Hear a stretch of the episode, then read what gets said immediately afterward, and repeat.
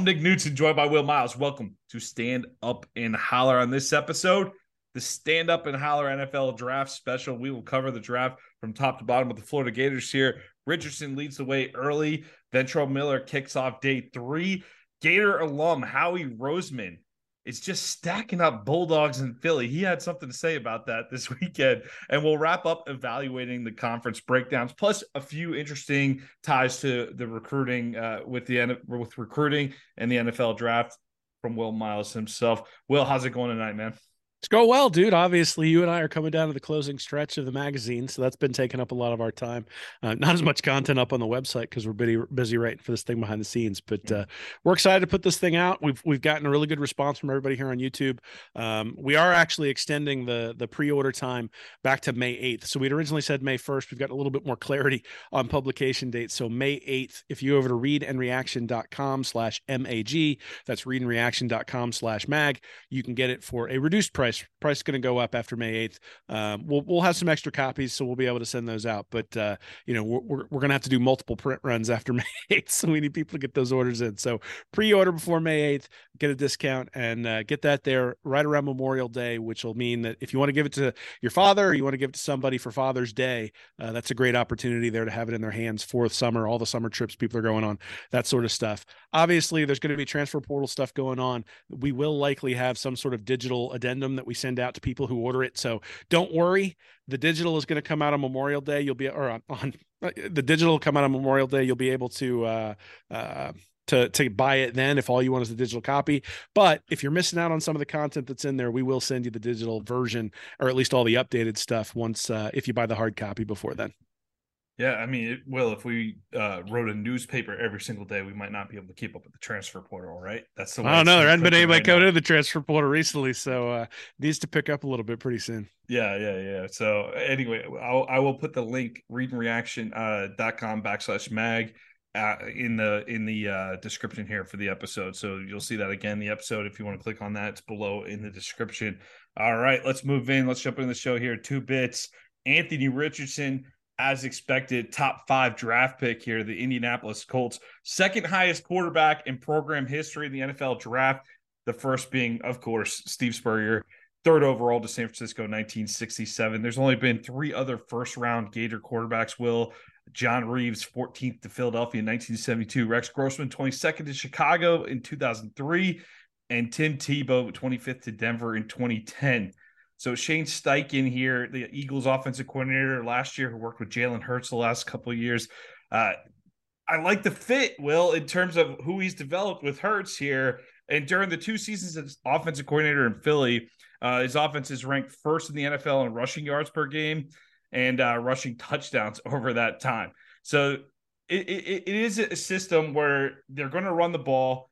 They're going to be able to use Richardson's running ability, but one of the things I love about what Indianapolis has done here is that they brought Gardner Minshew in, and Minshew was with Steichen last year in Philadelphia, uh, so he knows the offense. Last couple years, actually, traded during the Urban Meyer era from Jacksonville to Philly, and after Trevor Lawrence came into Jacksonville there, and uh, Minshew knows that offense like the back of his hand. I would assume after two seasons, so it will be Minshew early on, very likely. I would expect, but Minshew overall, we've seen enough of him to know who he is. He's a guy that can do some work in a spot start, probably a middling to below average starter uh, if you're going to go with him for the whole season. So I do expect to see Richardson at some point this this year. It would be cool to see him in some type of package system with the Colts, but we'll see how that goes early on. But I would expect Richardson to be the starter going into year two. And I think, uh, unfortunately, as a Jags fan, will unfortunately I do like the fit in Indianapolis. He's not going to be rushed into to starting duty, and he'll get a chance to develop with a guy that has a track record of developing a quarterback with a lot of the similar trait, a lot of similar traits. Uh, maybe maybe Richardson's even an upgraded version in terms of traits from Jalen Hurts. So it'll be interesting to see how that pans out in Indy. Yeah, it's it'll definitely be interesting. I think Jalen Hurts had a pedigree of winning and a pedigree of playing in big games and a pedigree of making big plays when he had the opportunity and was sort of pedestrian in terms of his ability to throw the ball at Alabama and then was really, really good at Oklahoma. We haven't seen that from Anthony Richardson yet. Mm-hmm. Now, part of that is because Richardson hasn't had the same number of starts, right? I mean, you get Jalen Hurts, he comes in, starts as a true freshman, ends up playing in the national championship game that first year, obviously then goes through the battles with with Tua there at Alabama as well, loses that battle, transfers to Oklahoma, almost wins the Heisman Trophy there at Oklahoma. So, you know, look, Anthony Richardson maybe was the front runner for the Heisman after the Utah game, but after that Kentucky game, definitely was not. And so, you know, they, they have very different college profiles. I think what you what you can say though is that they have very similar weaknesses in terms of what you think about coming into the league. Coming into the league, the the knock on Jalen Hurts was accuracy, right? And then the other knock was you're not going to be able to keep a quarterback healthy running an offense like that. And, and Philadelphia ran they ran a lot of triple option type stuff last year with Hurts, where the third option, the pitch that you think of in the Nebraska offenses with Tom Osborne, wasn't necessarily a pitch. It was a throw out, uh, you know, wide receiver screen out to somebody who was wide and had an opportunity to run. So, um, look, the Colts don't have a lot of weapons. They weren't great last year. They're not going to be great just because Anthony Richardson comes in. You mentioned Gardner Minshew is probably going to get a bulk of the time. However, I'd be surprised if Anthony Richardson isn't in there starting by like eight by week eight, nine, or ten, right? But before Thanksgiving, I think Anthony Richardson is going to be taking the reins just because the Colts in many ways are going to be kind of playing for that number one pick again and you know to be able to like really the best of both worlds would be Richardson comes in, gets experience, kind of has a first year like Peyton Manning. Manning threw a ton of interceptions. I think he threw like 30 interceptions his first year there. But by the time they were done with that year, they knew what they had in Manning, but they still were like three and 13 or or or or four and 12 or something like that. And then you can trade back for a quarter, you know, there's a quarterback needy team that's going to want to trade up, just like Carolina traded up this year. And you start stockpiling draft picks. And what do you do? Offensive linemen, tight ends, you know, defensive linemen, and you start really sort of um, supplementing what you have there with Anthony Richardson. So, look, I would have liked to have seen Richardson go to the Seahawks. That was where I had identified where I thought his best fit would be coming in there behind Geno Smith, with Pete Carroll having worked with uh, Russell Wilson, and then them being closer to being an elite team, right? Because they made the playoffs last year, even with Geno Smith. But you know, with Steichen coming in from the Eagles, having experience with a quarterback with similar skills, but nobody has similar skills to Anthony Richardson. That's the reason he went fourth overall, because it certainly wasn't productivity.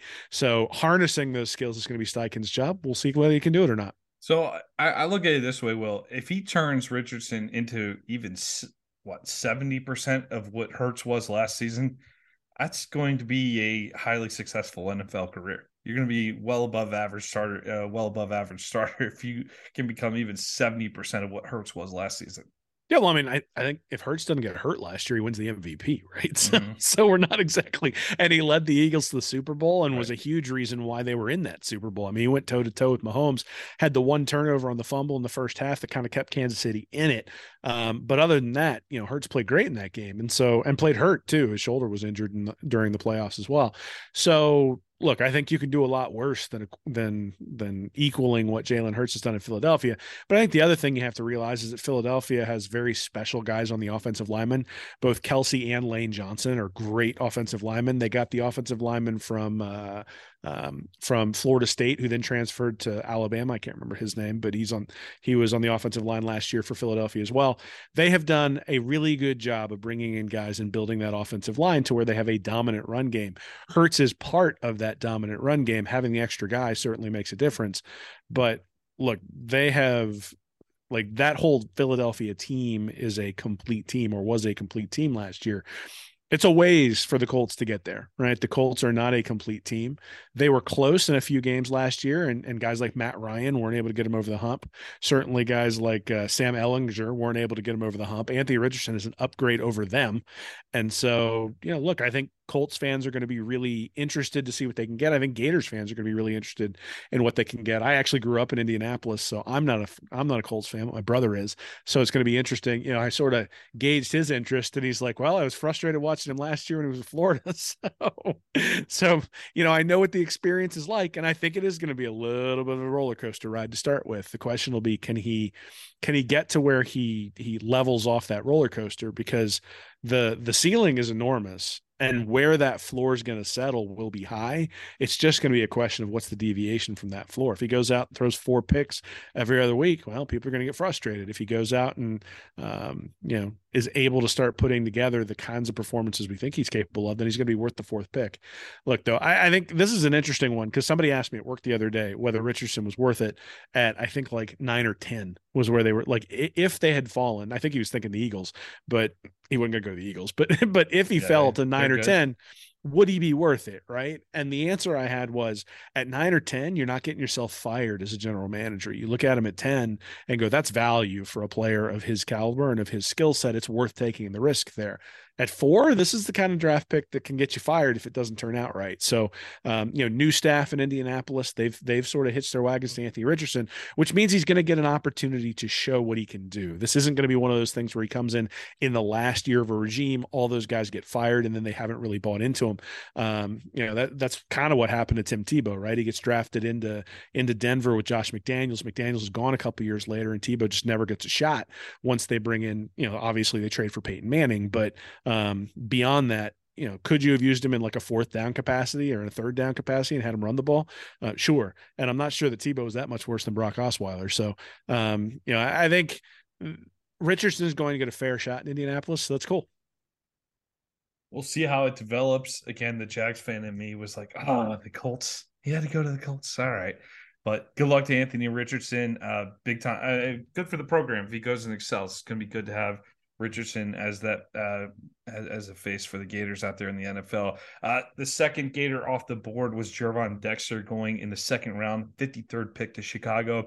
The Bears invested heavily into the defense. They also drafted Tyrique Stevenson from Miami at corner, Noah Sewell, the linebacker from Oregon, and they also took another defensive tackle here in the third round with Zacch Pickens from South Carolina. So Dexter figures to be a contributor early on with this Chicago lineup. If you go on to ourlads.com, they're already projecting him as a starter on the depth chart for the second year of Matt Eberflus in Chicago. So they need some help up the middle. And they're certainly getting it with Dexter. It will be interesting to see how he develops. Uh, you know, Florida during his time at Florida, there wasn't a whole lot of help around Dexter up the middle. And we, we saw him. We talked about how we felt like he wore down as the game went along last year at times, but he was asked, they, they asked a lot of the guy during his time here. So it'll be interesting to see how he develops in Chicago when he's used uh, probably more in a capacity that can fit what he what he needs to do down to down. Yeah, it's funny that we've talked about Anthony Richardson being a projection. I think Gervon Dexter is a projection as well, right? You're you're sitting there looking at his high school profile, looking at his athletic ability, looking at the the the time he put on the 40 and the other athletic things that he did during the combine and saying, yeah, he was on a defense that really didn't give him a whole bunch of help in the SEC, and you know he's going to get more help in the NFL, so we expect him to be able to hold his own. Um, you know, I think it was Bud Davis did a study on him last year where he looked at him in the first half and he was basically an all SEC level defensive lineman. And then in the second half, he was below average. And, you know, that sort of goes to what you were saying about him sort of tiring out by the time the game ended. And there just weren't enough guys to rotate in. So that's going to be the question for Chicago is, yeah, he might be the starting defensive tackle, but you're going to have to be able to give him a blow. You're going to have to rotate people in. That's not news in the NFL. You need to do that if you're every NFL team. And so um, I think he'll get that opportunity. I still think this is probably a little bit high um, in terms of general productivity. There were guys who went around Dexter who had more productivity, but Dexter really, you know, from from the recruiting ranking to the physical traits and all those sorts of things, projects as a guy who can produce like a second round pick. Um, the Bears traded up to get him, so they certainly think that that's um, you know, they certainly think that's true. And like I said, the, the draft is always about projection. It's not what did this guy do in college. It's what can he do once we get him in the NFL and in our program. And that's the thing is I think there people look at his physical skills and say, we're going to be able to mold him and make and have him be really effective at what we're asking him to do because of those physical skills. And so it's worth taking not a flyer, but it's worth taking a projection in the second round to Dexter to the Bears in the second round. Uh, the, another second round pick from Florida here, O'Cyrus Torrence, ends up in Buffalo. Will the Jags? Uh, they trade. They could. They could have had Torrence. They could have had him in the second round. That would have been nice. But he slips to the back half of the second round here he'll compete for playing time. I'm not sure he'll start right away because they did sign two guards this offseason. They also re-signed a, a guard last offseason. So there's definitely some competition there, but you could tell Buffalo wants to address that position. But overall, maybe he won't start immediately, but he'll eventually project to be a starter in the long run here for the Bills. I just think it's a great situation. How could it not be? You're going into one of the best offenses in football right now with a quarterback that's got plenty of uh, of time left in his prime here.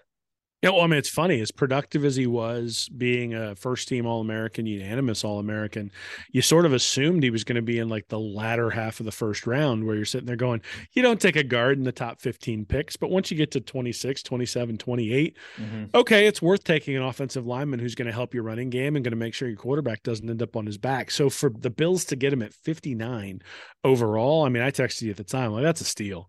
Like, and for as good as that offense is, you know, to be you get a you get injuries on the offensive line. That's just the reality. Josh Allen runs a lot.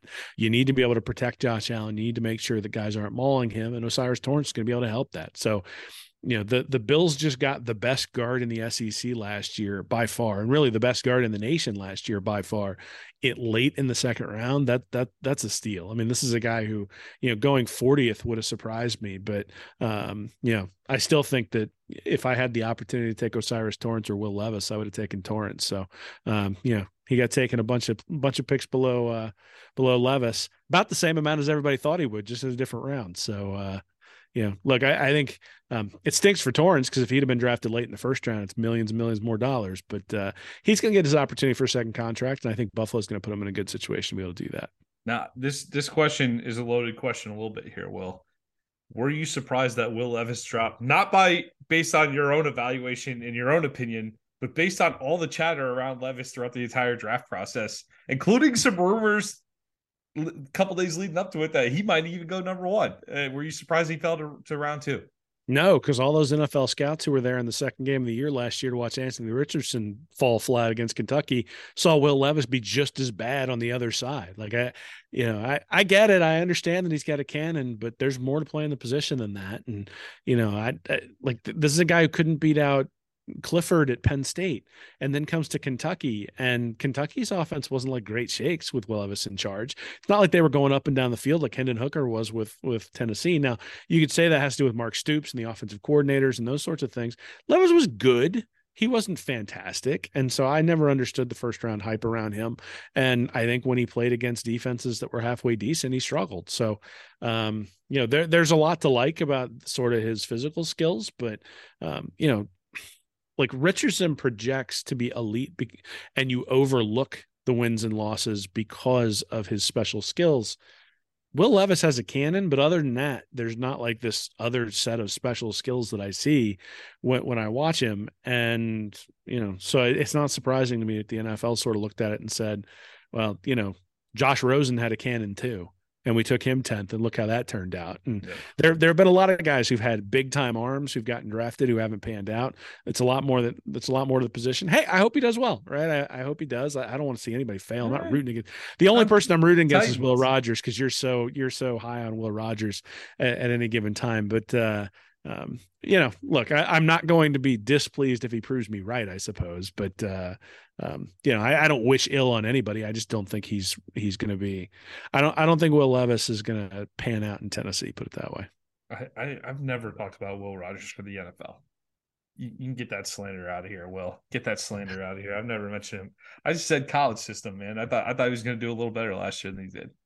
All right, uh, but keep bringing that up by all means. Mm-hmm. Uh, Will Levis to the Titans there. I, I Ran Carthon, GM for the Tennessee Titans there. Florida, uh, the old Florida running back under Zook there. So first draft there for the Titans. So again, another Gator uh, trying to build up a Jags rival here. So let's let's go on to the fourth round, or let's go on the, the day three here in four bits.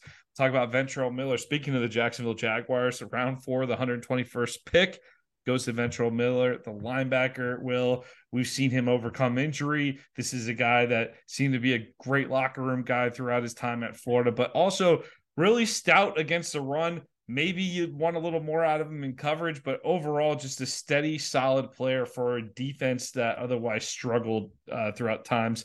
And, and Miller had his struggles at times too, but there were some games where he he would just light it up and and be on fire. And there's other games uh, you know, I would not encourage people to go watch that Alabama tape from the 2020 SEC championship, for example. But that, that's why you fall to round four as as a pretty solid player because you, you have those ups and downs a little bit. I think the Jags are getting a guy that's at least going to be a strong contributor on special teams, and I feel like Miller is going to be the type of guy as long as he can stay healthy, uh, type of guy who can uh, put together a nice pro career.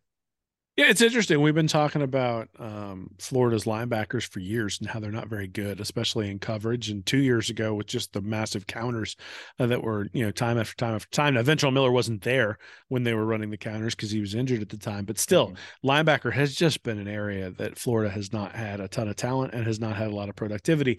I think in many ways, though, Dexter going in the second round, Miller here in the fourth, and then a guy we're going to talk about in a second going in the NFL draft says something about what people think about the defensive defensive scheme about Todd Grantham and about Patrick Toney. Hopefully, Austin Armstrong's able to turn that around. But um, you know, uh, what this says to me is that people think Miller has leadership skills. They see his motor when he's out there on the field and they go, he has not been coached in a way that has allowed him to excel and that he didn't have the defensive line in front of him to help him excel and keep the tackles off of or the, the pulling guards off of him. So, um, you know, I, I, we'll see we'll see. I, I, don't know that he's fast enough to be a three down linebacker in the NFL, but I don't know that the fourth round you're necessarily looking for a three down linebacker. There's a role. Looking... There's a role for Miller that fits that he can make work in the NFL. Absolutely. I, yeah. But yeah. I mean, I, I guess I look at this and go, with as bad as Florida's defense was last year, should two of their guys in the front seven gone in the top 121 picks of the draft? Eh, you, you got a hard time convincing me that that's that that's true. That if you've got these guys in there, the defense should have been better, and it and it just wasn't. And so, you know, we'll see. I, I have a lot of respect for Ventrell Miller. He was one of the guys who got caught up in that credit card scandal early on. Stayed with the program, stayed here, took his extra COVID year, so he is a year older. Um, and then you've got um, you know and and certainly was productive. And that's the thing mm-hmm. is if you look at it not only are you looking at his skills and his skill set and his projection this is one where you're not projecting. You're saying he's probably pretty close to a finished product. This is who he is. And if who he is is good enough we're going to put him out on the field and we think we think he'll he'll turn out well. So we'll see. I think you know it's all going to be a question of can he can he cover guys in space in the nfl because that was always an issue at florida. But was that scheme or was that ventrell miller? We're going to find out yeah. By the way, the credit card scandal you're referring to was back in the Jim McElwain days. So if you want to know how long Ventrell Miller's been around Gainesville, that feels like a good decade ago. so that's that's multiple coaching regimes there for Miller. So uh, best of luck going to the fourth round of the Jacksonville Jaguars here. Next off the board, Justin Shorter, fifth round, 150th pick to the Buffalo Bills. Hey, the Bills picked up. Uh, that's this isn't their last Gator. They they must have liked what they saw here out of Florida. Uh, shorter again, not necessarily blazing speed, but we've always said the body type, no doubt of the body type for an NFL receiver. Certainly a guy that that could have a role in the in the red zone. You could definitely see him being the type of guy that uh, goes up there and gets a, a, a few touchdown passes every season there from Josh Allen. Will. Yeah, I mean, look, he, he was effective last year. He was much more explosive last year than he was the year before. He just really couldn't stay healthy this past year. And so that impacted how productive he could be. But you think about the opening play against LSU, everybody's going to remember mm-hmm. that. Um, he's the only guy who you could throw to on the outside. There was that fourth and one against Tennessee where they threw down the sideline and he jumped over the corner and was able to get it. So, the you know, he has some athletic ability. He has the ability to go up and get the ball. He is a bigger receiver, which is something that you start looking for, right? There are going to be deficiencies in every receiver once you get to the fifth round. And so the question is, what are you looking for if you are a team that's that's trying to develop a wide receiver. And you think about the guys that Buffalo has, you know, you got Diggs there at wide receiver. He is not a huge guy who's going up and getting the ball in the red zone. Um, Gabe, uh, I can't can't remember Gabe's uh, last Davis name. Davis, Gabe, da- Gabe Davis. Yeah. He, he's also not a big guy. He's a burner, right? He's a guy who's going to go get the ball. Mm-hmm. They Cole Beasley last year, who's playing in the slot. Justin Short is a very different kind of wide receiver, right? And so they've just brought in somebody who can potentially get on the outside, catch back shoulder fades. You think about the ability of of uh, of Josh Allen to fit it into small spaces, and all of a sudden you go, all right, well he doesn't necessarily need to separate. What he needs is Josh Allen to throw it right on his back shoulder, and then for him to have the body, the the agility to contort his body to be able to get that ball and be able to get up over a corner. And and Shorter's certainly big enough to be able to do that. And if somebody starts playing that back shoulder, does he have enough speed to then straight line take it deep, and can and can uh, and, can Josh hit him? And I think the answer is yes on both of those. And so, look, I don't expect him to be a starter next year, but I think a solid oh. depth piece and how many catch some... twenty five passes or something like that, maybe three three or four touchdowns type. type yeah, I think you're probably looking at like fifteen, but yeah. you know, again, it's somebody who's going to be able to contribute, and you start thinking about what you're looking for with these guys who come in sort of on the end of the bench. You need guys who are going to play special teams, and a tall guy who can come off the edge is somebody who who has value. And so um, you're going to have imperfections in the fifth round, and Shorter has some, but he has a lot of ability as well, and so that's what Buffalo's seeing. Last Gator off the board for the draft, uh, sixth round pick, 203rd pick of the draft to the Las Vegas Raiders. We saw Amari Burney go. Burney's is a guy that, hey, well, they, they, they moved him to linebacker during his career. He was bit all over the place. Not your prototypical linebacker. Uh, he's going to be. I, I I think he's going to be a great special teams player in the league here.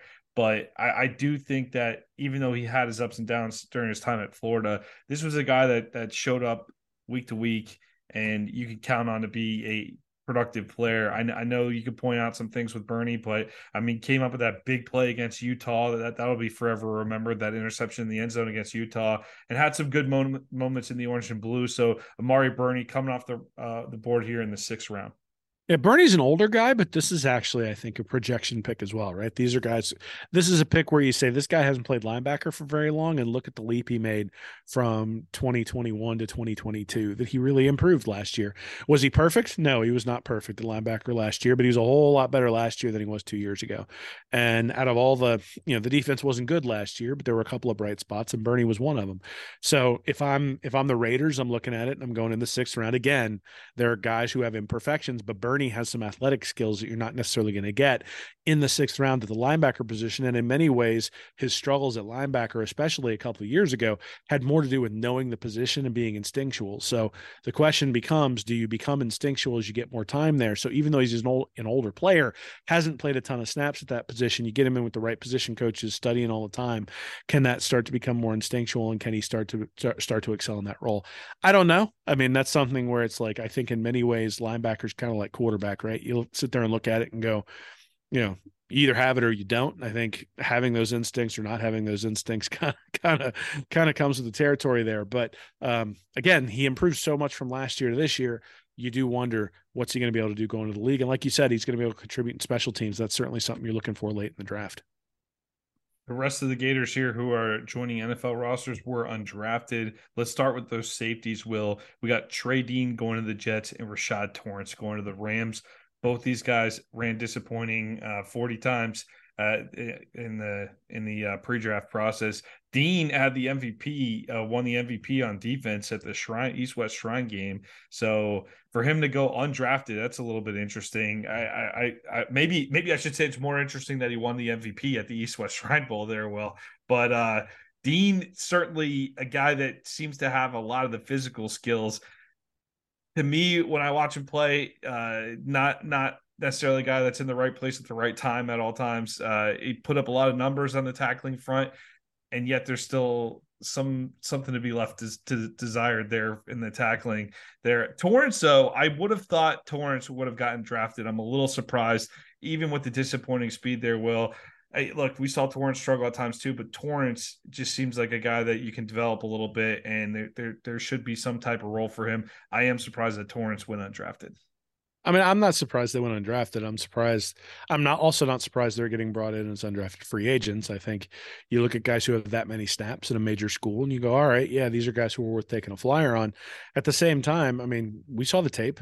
Like the secondary last year was like Swiss cheese.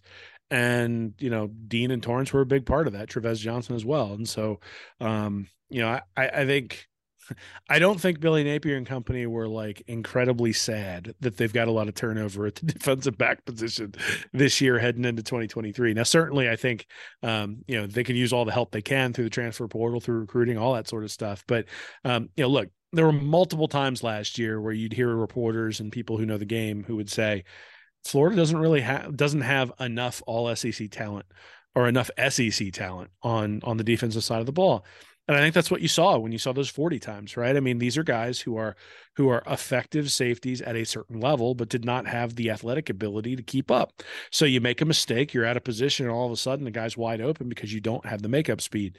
You see that a lot with some of these elite SEC teams where a guy gets open because of a mistake, but then the throw goes.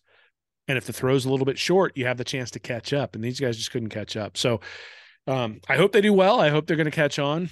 Um, you know, Dean obviously shows out at the Shrine Bowl and ends up MVP of that, and that's great. But you know, that's still against college guys. When when you're out there against, uh, you know, when you're out there against guys like the Cheetah and and uh, you know Jaylen Waddle and and and those guys who just have unbelievable type of speed, we'll see, right? I think four three and 4-7 The, the, Jets don't play the Dolphins that much, do they? Not at all. Not yeah, at all. Well, the good news. Good news is, is he'll have Aaron Rodgers thrown at him in practice. So yeah. uh, Good practice there. If not, uh, let's go on here. Richard Gouraige to the Bills. Another surprise here. Well, I, I really would have expected Gouraige to be drafted. I saw a lot of projections for him in uh, sixth, sixth, seventh round, but I, I would have expected him to be drafted here. Buffalo picks up another solid offensive lineman here from Florida and the third Gator overall. Yeah, I'm surprised at this one because Gouraige is a guy who, when you look at the recruiting profiles of that 2019 class or 2018 class, you go, hmm, he's one of the ones who turned into what I would almost a star, right? Like he's not a guy you looked at and said, oh, like this is a can't miss first round draft pick in the NFL.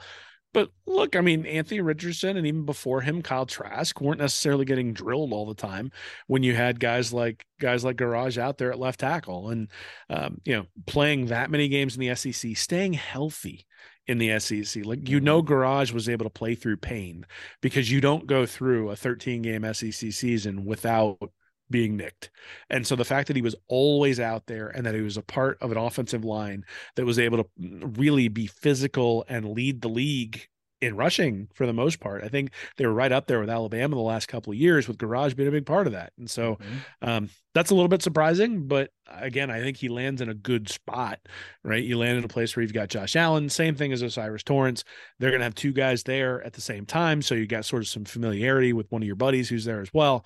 Um, and then certainly I think that Buffalo has seen something in the the Napier offense that they like in terms of the offensive linemen, what they're doing, how they're trained to block, all that sort of stuff. And so you bring in a guy like Gouraige, who, you know, quite honestly, I think a lot of us thought was going to go in the fifth or sixth round, and and and bring him in as an undrafted free agent. He's a guy who I could see starting by the end of the year right? He's a guy who I think comes in in camp. You go, oh, this guy's better than we thought. He's got some limitations, but man, he's better than we thought. Now the question there is, are you going to slide him over to right tackle because you don't want him going up against that defensive end there at left tackle? And in that case, he'd have to learn a new position, right? The footwork the, excuse me, the footwork's backwards. And so, you know, that might be a big, that might be part of why he's an undrafted free agent is people said, eh, we're going to have to move him out to right tackle. That's going to be a completely different position. How can we get, you know, how will he be able to do that? And, uh, and how do we project that? So he's also, again, one of those older guys, right? And so he's probably a finished product. You're not projecting him as, oh, he's got all this athletic ability and we just need to teach him. It's, he's had plenty of teaching. Now it's a question of, is his athletic ability, does that translate to the NFL? Mm-hmm. And clearly, um, I think there were some questions there, and that's one of the reasons why he ends up not getting drafted. Well, if he does make it, you got potentially him and O'Cyrus as two starters for one of the best offenses in, in football for the foreseeable future, at least the next few years, you would think up in Buffalo. Uh, Will, one major one major note here. We are recording this on Sunday night here, and as of now, Brenton Cox has not signed anywhere.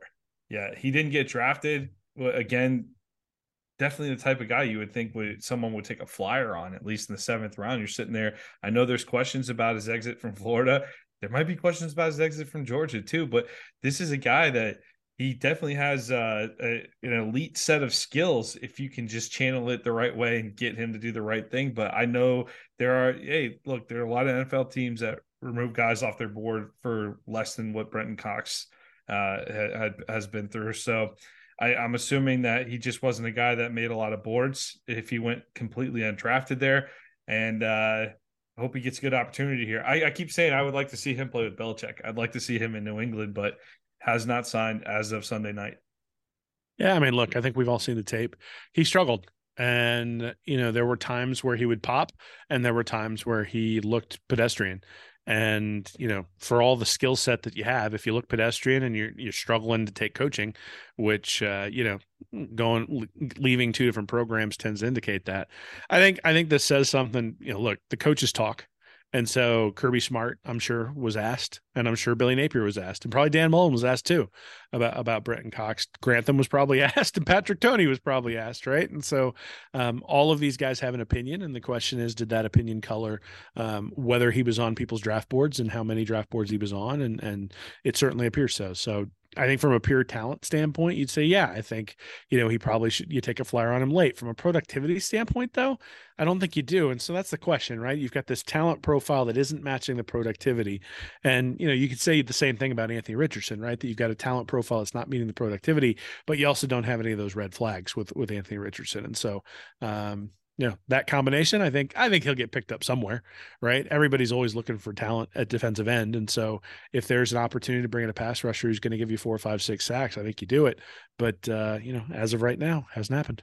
Which for the record i i think he's probably not signed anywhere because he probably does have options and he's probably weighing his decision at some point. That, that would be my guess on that. I don't know that for sure but a guy like that I, I, again, how do you how does one team not look at that guy and go seventh round pick? Let's give it a shot. I, I kind of mind boggling on that, but Brent Cox not picked up at this point. Let's move on to six bits here, Will, and uh, we'll turn our attention up north uh, to your hometown, as a matter of fact, which I believe they are renaming Georgiadelphia uh, because Howie Roseman is just stacking the Philadelphia Eagles with Georgia Bulldogs players over the last couple of years.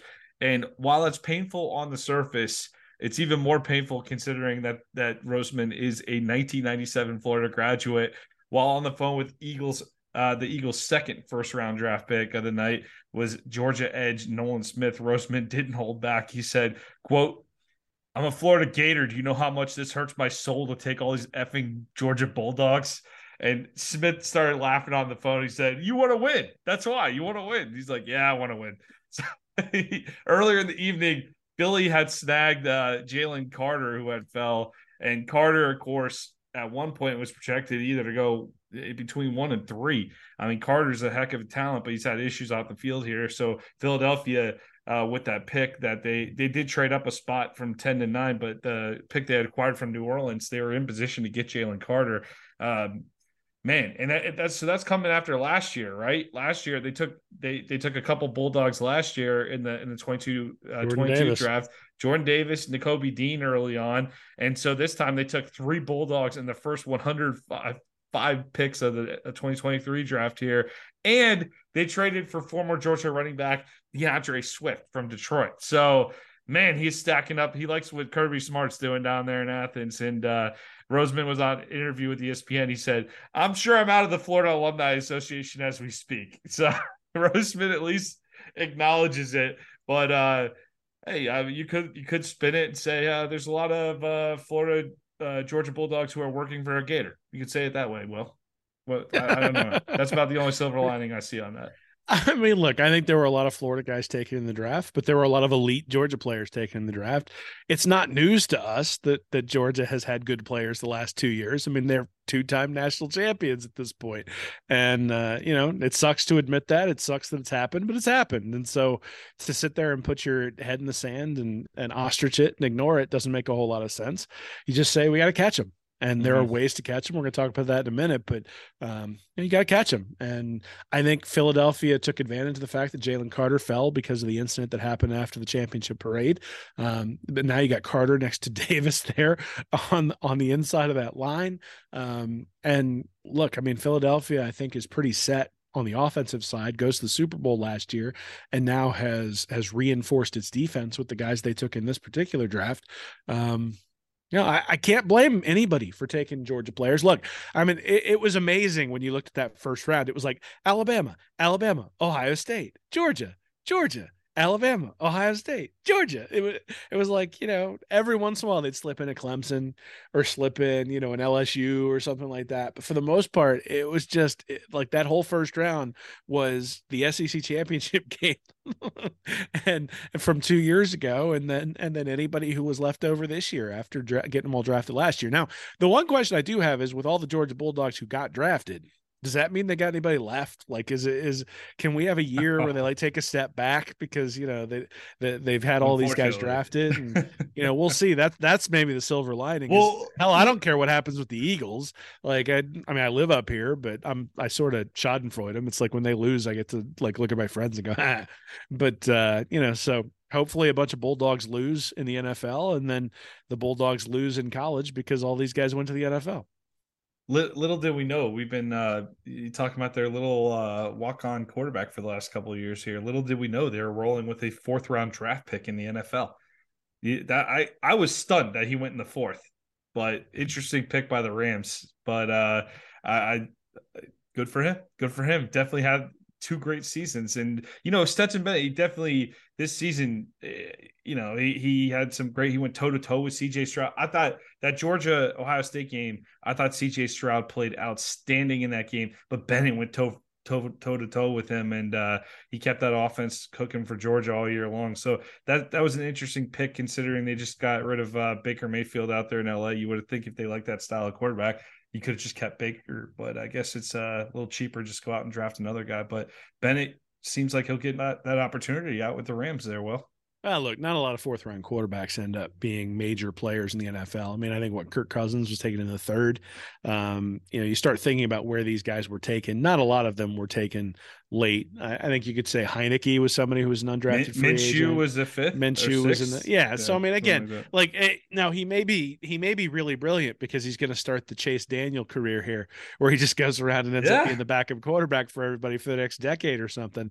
Um, look, I mean, Stetson Bennett earned it. He played well the last two years. I think two years ago we said we thought he was going to gack up the game against Alabama, and it turns out he did in the SEC championship game, and then in the national championship game he made the plays he needed to. And last year you know, again against Ohio State, made just enough plays to win that game, and then came out and absolutely blitzkrieg TCU. We'll see how he does when he doesn't have way more talent than everybody else every week that he goes out there. Because that game against Missouri sticks in my head last year. Now, look, he made two big drives at the end to get to get Georgia over the hump against uh, against Tigers there, but uh, for the first three quarters, it was pretty ugly. So, um, you know, he's a fourth round pick. He's he's going to get an opportunity to be on a roster. That's great. Um, I don't think he's going to be starting anytime soon, but uh, you know, if Stafford goes down and and he has an opportunity to step in, we'll see how he does. I think he's going to struggle in the NFL. I think that there are um, skills you need in the NFL that you don't necessarily need in college, and uh, you know how that translates. We'll see. But he's getting an opportunity, and we'll get we'll get to examine that in more depth as time goes on. Well, plenty other dogs drafted, but I just really want to talk about the Philadelphia angle there. So we'll we'll we'll move on from this. We'll move on from this. Hey, at one point, let's move on to Dollar and talk about some recruiting ties with the draft. At one point, you had texted that you were looking at the 2020 class, and they had a ton uh, a ton of the top 30 went in the first two rounds. So throughout the weekend, I saw plenty of other interesting recruiting ties. But let's start with that point, Will. Yeah, so I looked at the top 25, 1 through 25. 17 of those guys got drafted. So 68%. These are guys who aren't eligible, like who aren't they don't have to be eligible, right? This is 3 years out from their recruiting class. And so these are guys who declared early. 17 of the 25 were drafted. 8 of the 25 went in the first round. So you're talking 68% of that top 25 got drafted, 32% got drafted in the first round. So when we talk about top 25 commits being can't miss prospects, this is what we mean. We mean you got a seven and 10 shot that three years from now these guys are getting drafted, and you have a one in three shot that these guys are going in the first round of the NFL draft. The, that's a big time add to your program when you bring in that guy. And the reason I separate it from one to 25 is if you look at 26 to 50, you only have six of the 25 guys in that 26 to 50 who got drafted and two of the 25 in the first round. Now, it is interesting that if you actually look at the average draft position, the average draft position for the top 25 is 81.6. The average draft position for the secondary 25 is 62.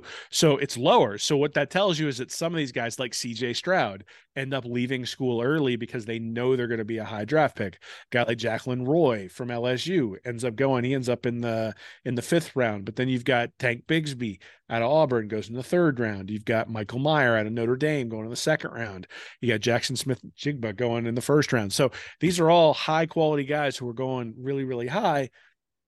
But let's be honest, the top 25 is just dominated. Like it absolutely dominated the draft. You got eight first round picks out of the top 25 of the 2020 class. And that's why we care. That's why we talk about elite prospects. You can sign guys who are in the 100 to 200 range all you want.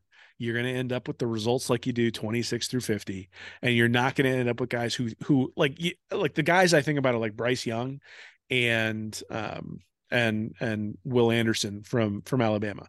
Those guys would have been first round picks last year if they'd have been able to leave right and so that's the kind of impact you're really looking for when you start looking at these guys is these are guys who are contributing very early on to your program so if you want to turn around a program that's how you do it you do it with the top 25 guys. And thankfully, Florida's starting to get those guys, right? DJ Lagway in this 2024 class fits that profile.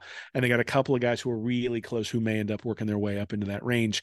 Um, and, and certainly you've got a, a large opportunity for the guys in 26 through 50 to come through too. It's not like there's no first round picks there but your chances of hitting a first round pick go down by half, right? I mean, you go from 68% in the first round to 24% in the first round, just going from one through 25 to 26 through 50. So when we talk about five stars, and Alabama brings in seven five stars, and Georgia brings in five, and then Florida brings in zero or one. And even if their average player rating is up at 92, it's it's still just like you're you've got guys who are NFL quality guys before their eligibility has run out versus what we saw this year, right? Where we've got Anthony Richardson coming in. He's one of those guys who who did go early and was in this 2020 class, right? And so um you know he's one of those outliers but if you're relying on outliers you're going to struggle and, and that's sort of what we've seen is when you play a team like georgia you're getting all of these guys from georgia and ohio state and alabama who come out there and are ready for the nfl while you're still developing to be ready for the NFL. And that's why these teams keep winning. Let's build on that point there from Bud Elliott, 24 7 Sports. He said the last four schools to win a national title have averaged 10 top 50 selections in the following two NFL drafts. Whew. I mean, if that doesn't make it as clear as day, I, I don't know what does. Well, I mean, I, I, think at this point, anybody who's denying that recruiting is critical is uh, is delusional. The question then becomes how critical, right? And and where does that drop off come? And you know, the, the stat that I've cited is the one I put in an article maybe a month or two ago, where I was looking at the teams that make that win the national championship and make the actual championship game, and it was like the top five recruiting classes ever since the play or the top five recruiting programs by average player rating ever since the playoff came into existence have won every national title and have gotten every have won every semifinal game except for two in terms of like getting to the finals right? There's only been two teams that have been outside of that top 5 and those two teams that made it happened to make it because in the final four they got two teams that weren't in the top five, right? So Michigan wasn't in the top five of the uh, of the recruiting rankings, and TCU was not in the top five of the recruiting rankings. TCU makes the final, but they never had to, but they never had to play a team that was in the top five. And then when they did, we kind of saw what happened. So that's why the Michigan States of the world and the Michigans of the world even have struggled when they've made it to the playoff because these teams are just different. And we see that over and over and over again. We see it with recruiting rankings, we see it with wins, we see it with playoff appearances, we see it with championships, and now we're seeing it with the NFL draft. It's just the same story over and over and over again. It's not now look, I think you can do different things to try to bring in these elite recruits. I think the transfer portal maybe opens up some different avenues to build but let's not kid ourselves. You need to build with these types of guys. And this is one of the reasons why snagging five star guys in the transfer portal doesn't appeal to me as much as snagging a five star guy at a high school, because the five star guy in the transfer portal should be one of these guys who's making it through. And in fact, if you go through the list, Demarkcus Bowman is on this list of guys who were not drafted, who was a five star commit to Clemson. That's a guy who was a miss. Eli Ricks is a guy who was at LSU, who I think is transferred out of there, ended up transferring to, to Alabama. He still hasn't made his way into the NFL draft yet. So when you see a guy who's transferring out, it's not just because he's behind somebody else. It's because he's not that can't miss guy who, after his sophomore year, you're sitting there going, oh, that guy would be a first round draft pick if he left right now. I think the last guy Florida had in that mold was probably CJ Henderson. Like he's a guy who, after his sophomore year, we went, oh, that guy would be drafted if he could come out right now. And Florida needs four or five of those guys on the team to compete with the rest of the SEC. And, you know, obviously the 2024 class is the first step towards getting that done but the 2023 and 2022 classes have not done what they needed to do to get Florida back into that upper echelon. We may finally get to see some Demarkcus Bowman this year in Orlando at UCF, so we'll see. We'll see if that happens there. Uh, a couple other tidbits from Bud Elliott. Anthony Richardson is the first quarterback drafted in the top four off a college team with a losing record since Purdue's Jim Everett in 1985 feel like uh, Bud, the Florida State and Bud just comes out sometimes, doesn't it? Will that's a I think that, that's that's Chris that's Chris Everett, right? Say it again. Say Chris again. We're too old. Nobody's going to understand that reference. If Go anyone, check it out on YouTube. Jim, Jim Rome. Rome. Jim Rome, yeah, he would always call it, Jim Rome. Always called Jim Everett, Chris Everett, the tennis player, and uh, and Jim. I, I guess uh, yeah, Jim Everett didn't take it kindly, challenged him to say it again in front of his face, and then you, the it's just staggering how much taller Jim Everett is than Jim Rome, too. That that was one of the funniest parts about that tape. I think you listen to Rome's show and people bring that situation up about what once a week at least, still I mean, to this day. I mean, I didn't even know Rome was still on the radio. So, uh, so that's, or I mean, podcast, I guess these I, days. But, yeah, uh, yeah. I, I, I listened to Rome through college and stuff. I, I, they would bring that up a lot. But yeah, that's a great situation. Jim Everett and uh, Jim Rome. Look that up if you haven't seen it. Uh, to another fact here from Bud Elliott: two Power Five teams won 10 games in 2022 and did not have a player selected in the top four rounds, both Washington and FSU. Well, we just talked about the recruiting aspect of things, and Florida State. Eh, you know, I said this at the end of last year, and I I still mean it now. I would rather be in Florida's situation with Billy Napier than in Florida State's situation with Mike Norvell. Norvell may win more games this year, but Norvell is not going to win more games in the long run, considering Florida is running heads and tails around him on the recruiting trail. At some point, that's going to catch up with Norvell, and and they're going to start losing. And I think we we've seen them lose a lot. We saw them turn it around with with having Jordan Travis last year at quarterback. If Travis ends up having a substandard year, or if he ends up getting injured, I hope he doesn't, but if he ends up getting injured, then you're going to see him go right back to the six and six team that we saw two years ago against Florida, where that might have been the most boring Florida Florida State game I've ever seen, where Richardson came in with a bum knee, leading Florida to like seven points that ends up being the difference in the game. Emory Jones was awful in that one. Travis was awful in that one. And what was like 17 14? They had the missed onside kick. the guy just completely whiffed on the onside kick. Yeah. Like, we're not that far from that game for uh for for Mike Norvell. So this idea that the idea that Florida State is like way above and beyond where anybody should think. All right. And the other thing is is that he's he's far enough along at this point that the guys he brought in 3 3 years ago should be starting to make their way to the NFL. And the fact that they haven't yet said something about the long-term stability of that program. There were a lot of people when Florida was going 10 and 3 and 11 and 2 who were who were throwing dirt at me and saying that the recruiting talk was too much and that Mullen could find his way around that and all that sort of stuff. And in some ways, you know, look, I mean, he was able to win 21 games in those first two years, and so he, he was able to to get around some of those deficiencies. 2020 it started to catch up. 2021 it definitely caught up. That same thing's going to happen in norvell at florida state and we're seeing it in the nfl draft is um, you know if the nfl doesn't want your players eventually you're going to cap out at nine or ten wins and maybe that's good enough for florida state and maybe they can maintain that. But you know the idea that they're going to be in the playoff year after year after year because they're slowly building to something i think is misplaced unless they end up with an elite quarterback who can lead them there. We had several very painful FSU games to watch this this past decade. Uh, the 27 to 2 game stands out to me. I was at the game too where uh, uh the 2013 the... the 2013 team smacked us. Uh, Kelvin Benjamin just went off that was a pretty rough game too. We not a great decade for the Florida Florida State game. Yeah, I, I was at that Treon game with the safety being the only points, and uh, all I remember from that is the first game I ever took my daughter to, and I told her in the first half that she could have cotton candy in the second half, and by the time the second half came around, I'm like, well, I don't want to watch this crap anyway. I'll go find it. And the swamp was out; they didn't have any cotton candy, so I have an I had an angry child on my hands. So uh, that's my memory from that one. I, I mean, I had a great time with her. She she she enjoyed it, and and we had a good time. I've my my oldest boy I took and he he just didn't take to it. But the youngest boy I took last year when he was seven, he took to it. So um, we we got we're two for three now at this point. yeah, that was a no cotton candy for you type of day. Uh, per On3 Twitter, SEC led the way with 62 players drafted, Big Ten 55, ACC 32, Big 12 30 and the Pac 12 had 27 players drafted in this year's draft.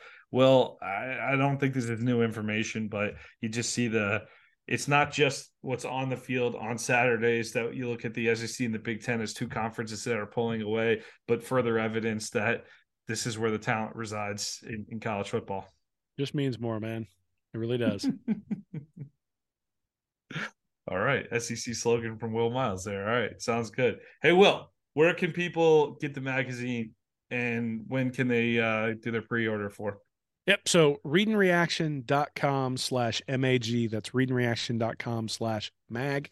Uh, pre-orders until May 8th. We'll still be taking orders after that, but then you, we're not going to guarantee that you'll get it by Memorial Day. Um, we'll be doing another push there before Father's Day as well, I'm sure. So, um, but you know, hey, pre-order it now. Get it for your dad. Get it for your brother. Get it for the the whatever Mother's Day is coming up. Get it for, get it for your wife if or your or your mother if you think she'd like it. Um, it's going to be seventy pages, Florida Gators only. Um, you know, a lot of these preseason magazines, we love them. They're fun, but it's a page or two for your favorite team. This is going to be seventy pages for your favorite team. So again, go over there to readreaction.com/slash mag. It's readreaction.com slash mag. Check it out. Help us out. We appreciate it. The more the more the more you guys pre-order it, the more confident confidence we have to continue doing this. The second year we've done it, and certainly, uh, you know, we're hoping to be able to do it year after year after year, but want to make sure that uh, makes sense given the amount of time we got to put into it. Yeah, 70 pages of a Florida Gators 2023 season preview. We'll dive, we'll do a lot of deep dives, the type of stuff you see from Will and I all the time in that magazine. Uh, the link is below in the description. Thanks a lot for joining another episode of Stand Up and Holler for Will Miles. I'm Nick Knudsen. Have a great week, everybody, and go Gators. Hey, everybody. Thanks for listening to Stand Up and Holler. If you're interested in more information from me and Nick, you can go over to readandreaction.com. You can like and subscribe our YouTube channel here at Read and Reaction, or you can go to patreon.com slash read and reaction to support us, get extra information, and we do ask anythings over there every once in a while as well. So check us out. Thanks for listening.